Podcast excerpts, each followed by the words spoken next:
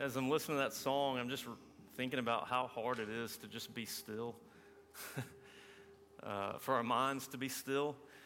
You know, but also what was in that song was He never lets us go. Uh, he never lets go of us even when we can't be still. when we can't sit down at His feet, He still holds on to us. And that's so much of what we're going to see uh, together this morning in John 11 uh, his interaction with Martha. Um, we're going to see that Jesus shows up in that, and he doesn't let us go. It, we've, James and I, as we were thinking about this chapter, uh, John 11, on one hand, it all fits together this interaction with Martha, then with Mary, then raising Lazarus. And it's all one thing that fits together. But we also thought, well, it could be broken up into pieces. And we really wrestled with how should we go about that. And we decided to, to break it up. Uh, so this morning, we're going to just see Jesus' interaction with Martha. And Martha brings her thought life. She's thinking about things. And you, you know, Martha in the uh, other interactions where she's serving, she's scurrying around, and Mary is, Mary is sitting at Jesus' feet. Next week, we'll see Jesus' interaction with Mary and the emotional aspect of how Jesus feels about death. And then we're going to see that he has the power over death the following week when he raises Lazarus. But this morning, we're going to just interact with Martha, or Jesus is, and we're going to get to we're going to get to be a, uh, watch it happen in a sense, and we're going to see that Jesus, the, the statement, "I am the resurrection and the life." He, this is where we find that statement. We're going to see that it's a lot more than just a statement; that it's a reordering of reality as we know it. With that being said, let's go to God's inerrant and infallible word, John 11, uh, verses 17 to 27. Now, when Jesus came, he found that Lazarus had already been in the tomb four days. Bethany was near Jerusalem, about two miles off, and many of the Jews had come to Martha and Mary to console them concerning their brother. So, when Martha heard that Jesus was coming, she went and met him but Mary remained seated in the house. Martha said to Jesus, Lord, if you had been here, my brother would not have died. But even now I know that whatever you ask from God, God will give you. Jesus said to her, Your brother will rise again. Martha said to him, I know that he will rise again in the resurrection on the last day. Jesus said to her, I am the resurrection and the life. Whoever believes in me, though he die, yet shall he live. And everyone who lives and believes in me shall never die. Do you believe this? She said to him, Yes, Lord, I believe that you're the Christ, the Son of God, who is coming into the world. This is the word of the Lord. Let's go to him in prayer, just asking that he would guide us in this time in his word. Father, thank you for giving us your word. Thank you for sending Jesus and uh, allowing us to to read this now, to sit in this passage, Lord, I pray that you would not leave us unchanged. Please speak through me, a, a broken, fallible vessel, uh, redeemed by grace alone. Lord, do this for your glory and our good. In Christ's name we pray. Amen. I, uh, I remember when death became real, like it was a reality in my life when I was uh, it, was in, it was 1998, actually. I had uh, lost some great grandparents that I knew and was close to, and that was sad when I was younger. But this event in 1998 really just like grabbed me and kind of sent me down this road of just lots of questions about all that. And it was, uh, I was 15, and uh, I remember the day my mom was picking me up from uh, cross country practice at school, and she pulled up and, and she's crying. What's going on? I get in the car, and before I can even ask her what's going on, she said, Trey died today. And this was in May, like school was about to be out. My, my thoughts were on summer. I'm done with school soon. Like, let's go have fun summer. And my thoughts were just ripped away from all that to death. And how real it was, but it was followed also by a flood of, of questions and, and doubts and fear and wondering, is, what's God doing? Is he involved in this? Does he, does he care? Does he know what, we're, what, what this family is now dealing with? Because you see, Trey was 23 years old, prime of health. He was a professional bodybuilder, ate healthy, newly married. And on top of that, he was just an awesome, huge personality, a big smile. Whenever he walked in the room, like the room just felt like happier when he was there. He was just one of those kind of guys. And all that sort of hit though. I'm like, how, how could it have happened to Trey? And, and, and his parents and his family. And, and I wondered, like, how do I talk about this now? Because it sent me down the road for the first time, really, of like, wow, this is real. And, and it's, you know, there's all those questions come in of, of about even me, like, well, was I going to make it to 85 or 23? What, what's really after this? Does, does God care about my confusion? You, know, you just sort of go off into the abyss of your own thoughts, right? And that's where I was then. And sometimes still find myself there at various times in life. And some of you here have, or no doubt are, presently dealing with death in far more intimate ways than what I just described. Maybe you've, you're grieving someone close. Maybe you're faced with a diagnosis that makes you think about those things. Some of us are wondering does God care? Does he know how I feel about this? Can I ask him or tell him how I feel? But many of us don't necessarily want to admit that those questions or doubts or fears are there because we're afraid that it might open up a can of worms that we can't close again. You know, this sort of like, what if, what if doubts lead to more doubts? What if this wrecks my faith? What if other people, if I voice it, what if other people think, like, oh, what's wrong with him? You know, is he even a Christian? Why is he asking those questions? Or what if, what if God gets mad at me because I'm asking these questions? You know, what if this changes me?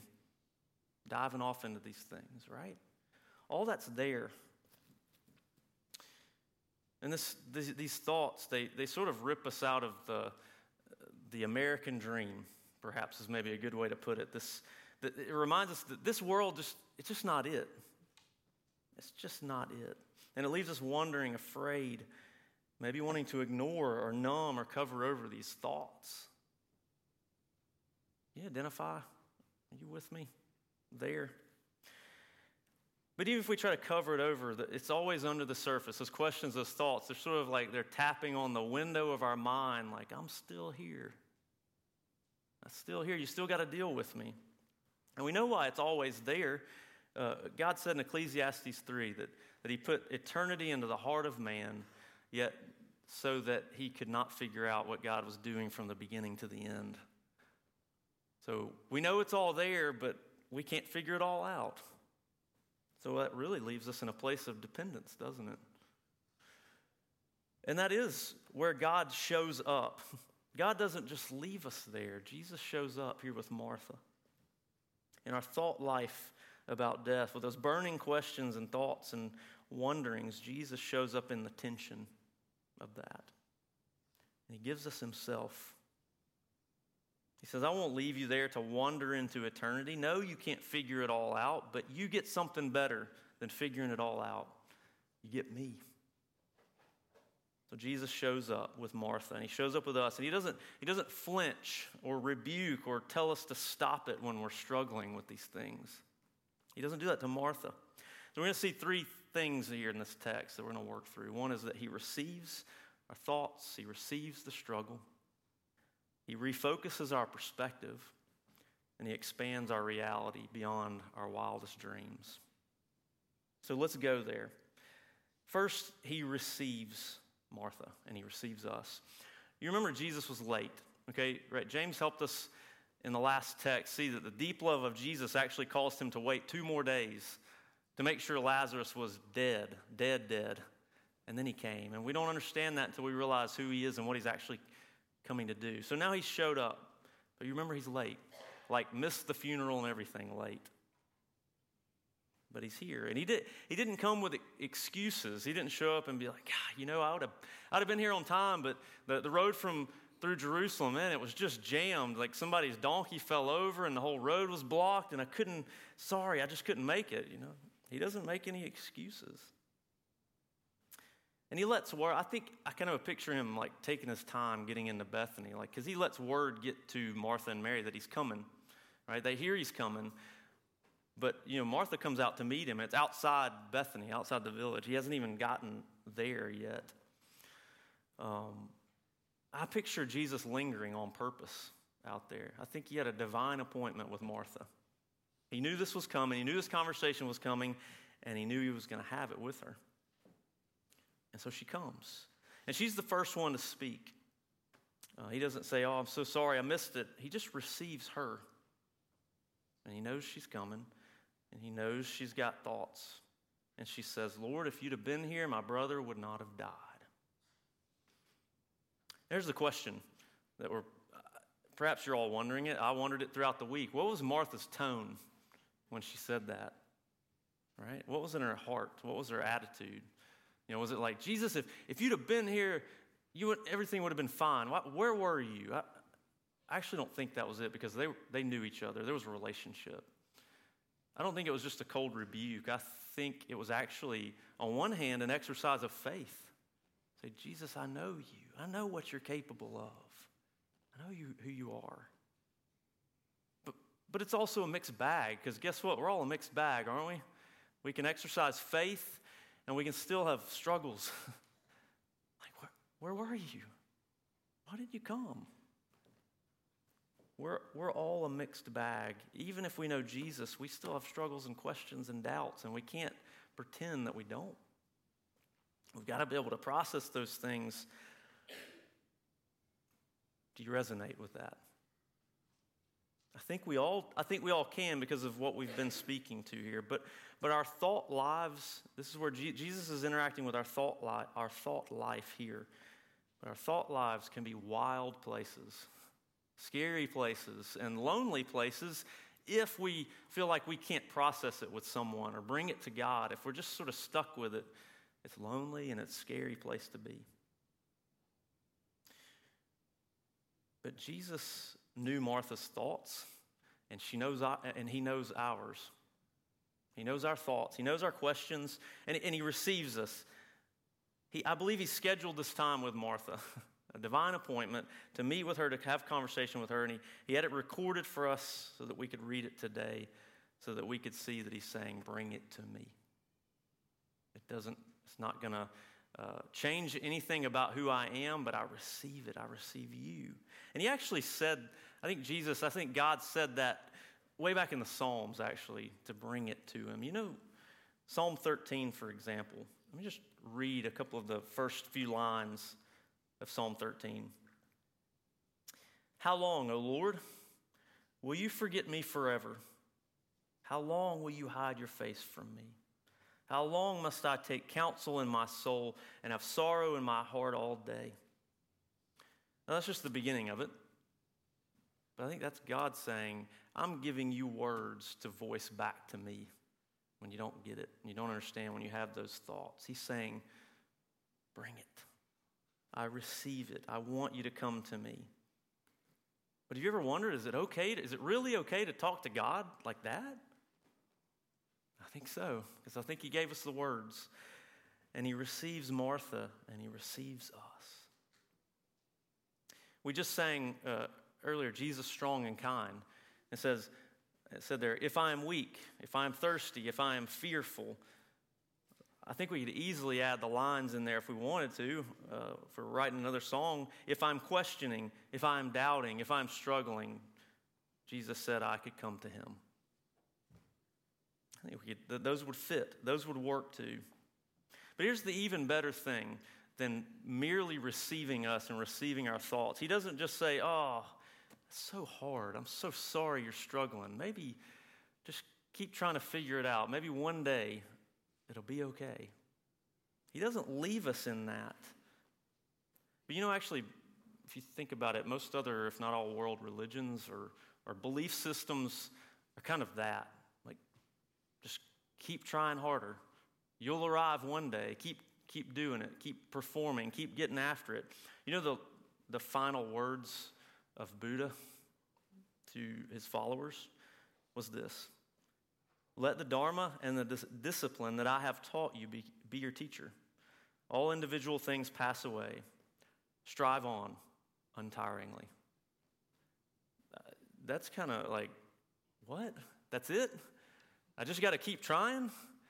But that is, in some ways, it's just humanism, right? All, like secular humanism is all about, like, hey, we can do this.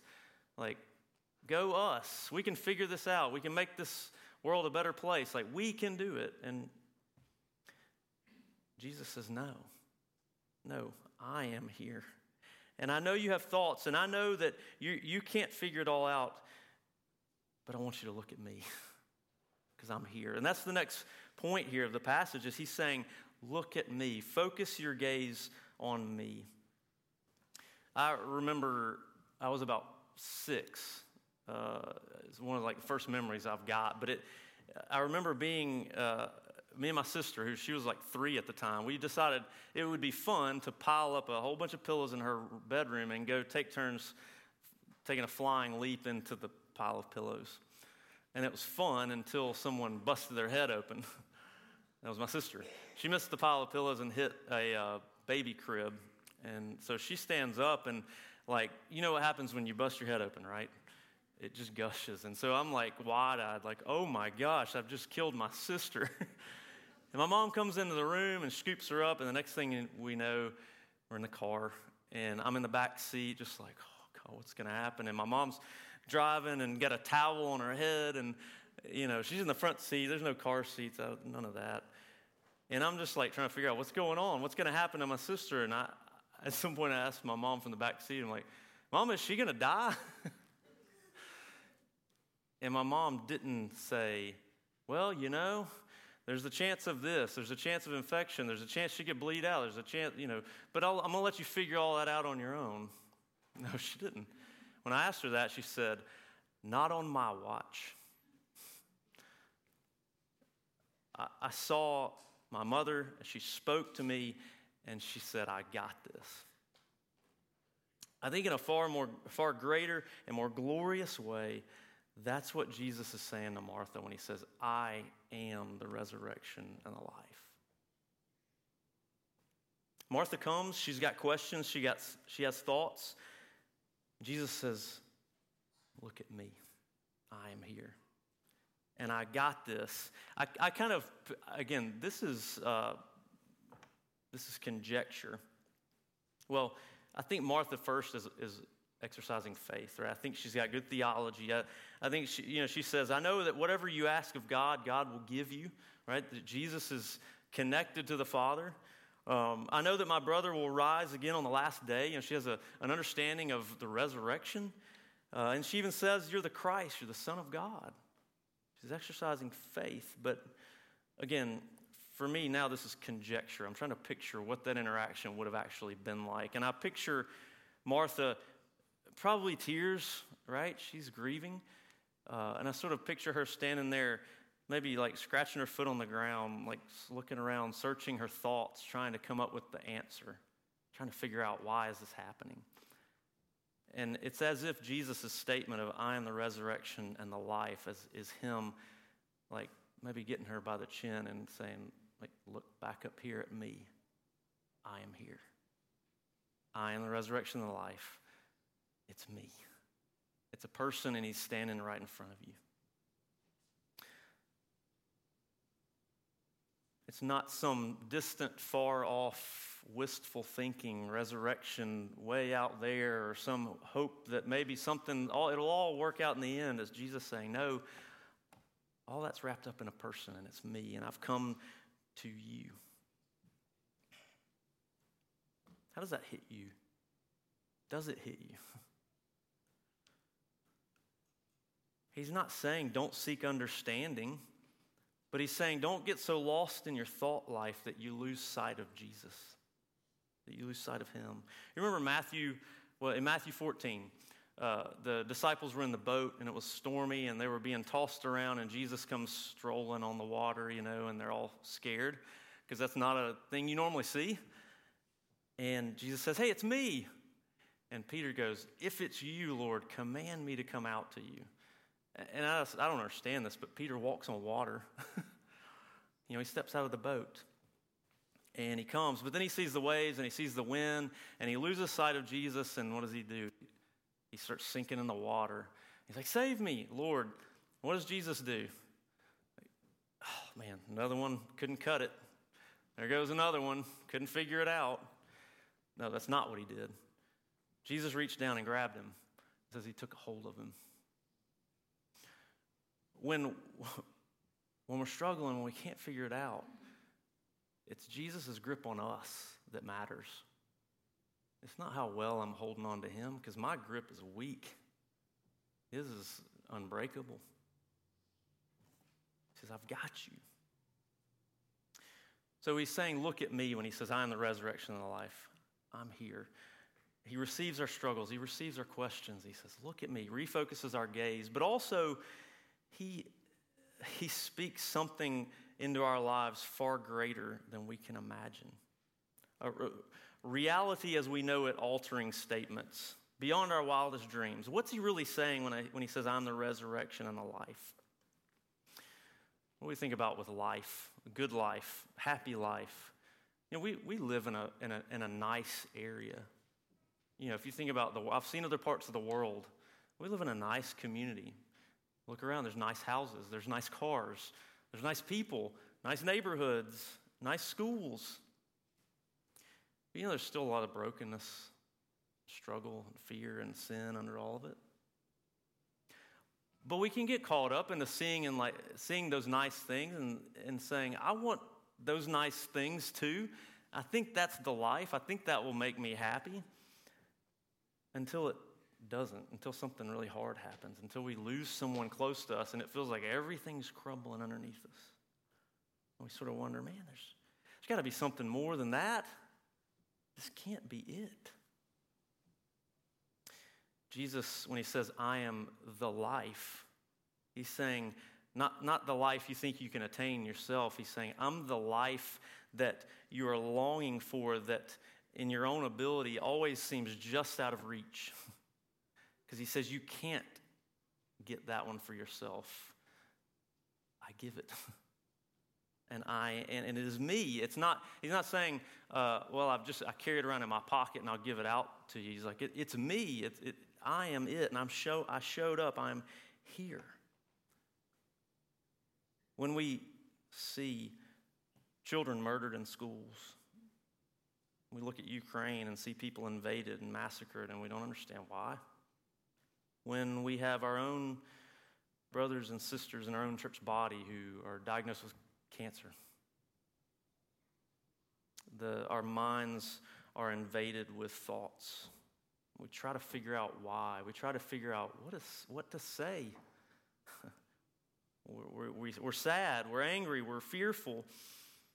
You notice that uh, people came to console Martha and Mary. So the people came to console them. Jesus didn't show up to cons- just to console. That's all the world really has to offer is consolement, consolation. Uh, some of the one of the saddest things I've had to do as a funeral for a non Christian. I did two when I was in England. And there was a lot of consoling going on. And I preached the gospel at that setting, and it was a great opportunity for that. But I remember being at the, the funeral home and looking at uh, like pre recorded songs that you could just choose and play. And they had a lot of like pop culture songs that you could pick from, right? Here's, what, uh, here's the, the, a list of the most commonly used My Way by Frank Sinatra. Time to Say Goodbye by Andre Bocelli. Over the Rainbow by Ava Cassidy. Wind Beneath My Wings, Bette Midler. Angels by Robbie Williams. Unforgettable, Nat King Cole. And Hello by Adele. Now, I'm not knocking the songs, like, the songs might stir great memories and thoughts and all of that. But it just stirred the, it made me think about the reality that that's all the world's got to offer is let me make you feel better. Maybe just wistful longing for maybe we'll all sort of meet again someday. Jesus doesn't say, Oh, I know this hurts, but I'm going to try to make it feel better. He's saying a whole lot more. He, Jesus speaks with reality altering statements, the reversal of life and death itself. It's more than we can sometimes wrap our minds around if we stop and really think about what he's saying. Because he's saying, Whoever believes in me, though he die, yet shall he live. But wait, if you're dead, you're dead. It's not if you're dead, you live. Well, what is he saying?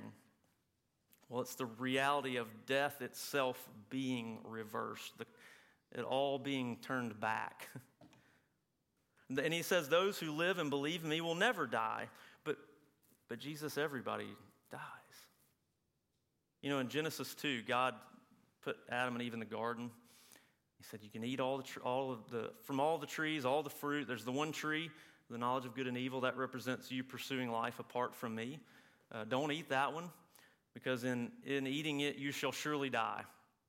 The Hebrew there actually could literally be translated, In dying, you will die.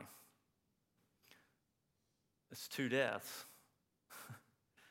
Because they didn't, when they, eat, when they ate the fruit, it wasn't like the poison fruit that like they, they didn't immediately just drop dead. They continued to live lives and they did die, but in that moment they died spiritual death, separation from God.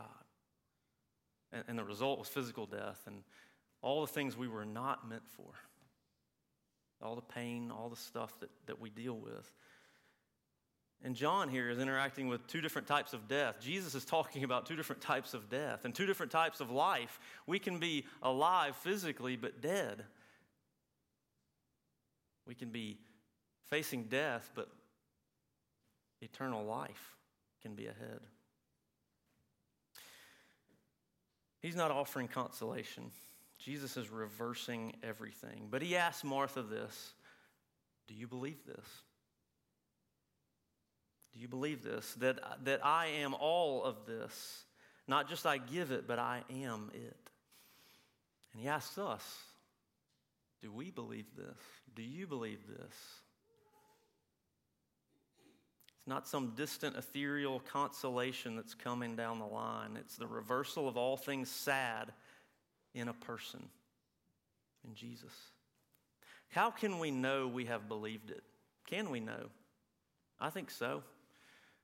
Is it the absence of struggle or doubt or questions? No. Now, we've already answered that one. Jesus receives those things, He invites those things.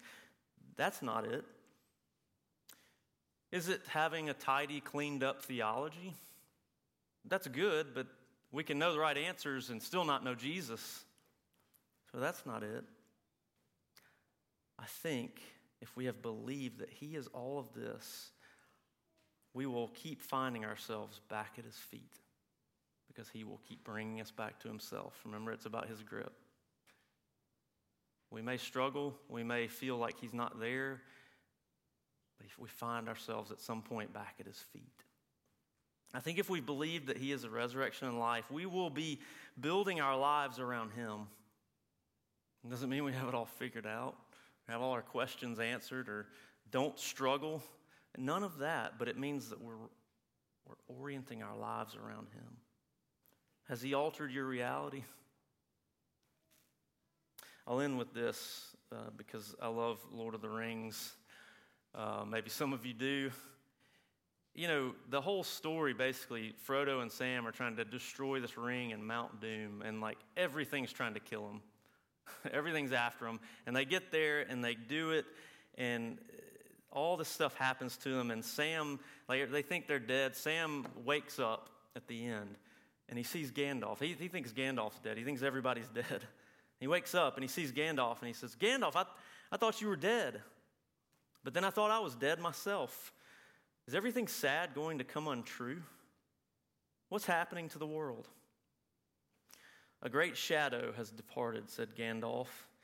And then he laughed, and the sound was like music or like water in a parched land. And as he listened, the thought came to Sam that he had not heard laughter, the pure sound of merriment for days upon days without count. Sometimes we're in that season where we haven't felt merriment for days and upon days without count. But Jesus is still there. And he shows up and he says, Look at me. I know you don't have it all figured out. I know it hurts right now. I know whatever it is that you're going through is not what you were meant for. but I am the resurrection and the life.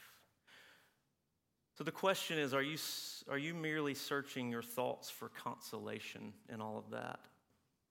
Or do you hear the echo of, your, of the deepest longing of your heart that's answered in Jesus? He says, I'm the resurrection and the life, the great reversal of everything sad. And that reversal is made much sweeter having known the sad. And it's almost like it becomes untrue. That's what he's promising. The question is do you believe this? And I want to leave you with that question, not to stir up doubt or fears and say, oh gosh, do I, do I really believe it? But just to let that question draw you to Jesus. Back closer to him if you already know him. And if you don't, I pray that it would open your eyes to him to see that all of that is wrapped up in him, the person of Jesus. He asks us that question because he wants us. Let's pray. Father in heaven, thank you for this word. Thank you for sending your son, Jesus, who shows up in our suffering, in our grief, in our doubts, and our fears, and he receives them because he receives us. And I, I pray that we would know that to be true, that we would be willing to, to open up about our questions and our fears and our struggles, and to be open with you, to be open with each other, and then to have our gaze refocused on Him. Uh, help us to see Him afresh uh, this morning, and help us to, to further believe the statement, the, the, the reversal of all things that is wrapped up in the person of Jesus. May we enjoy Him, and may, uh, may we grow closer to Him. Lord, we pray these things in His name. Amen.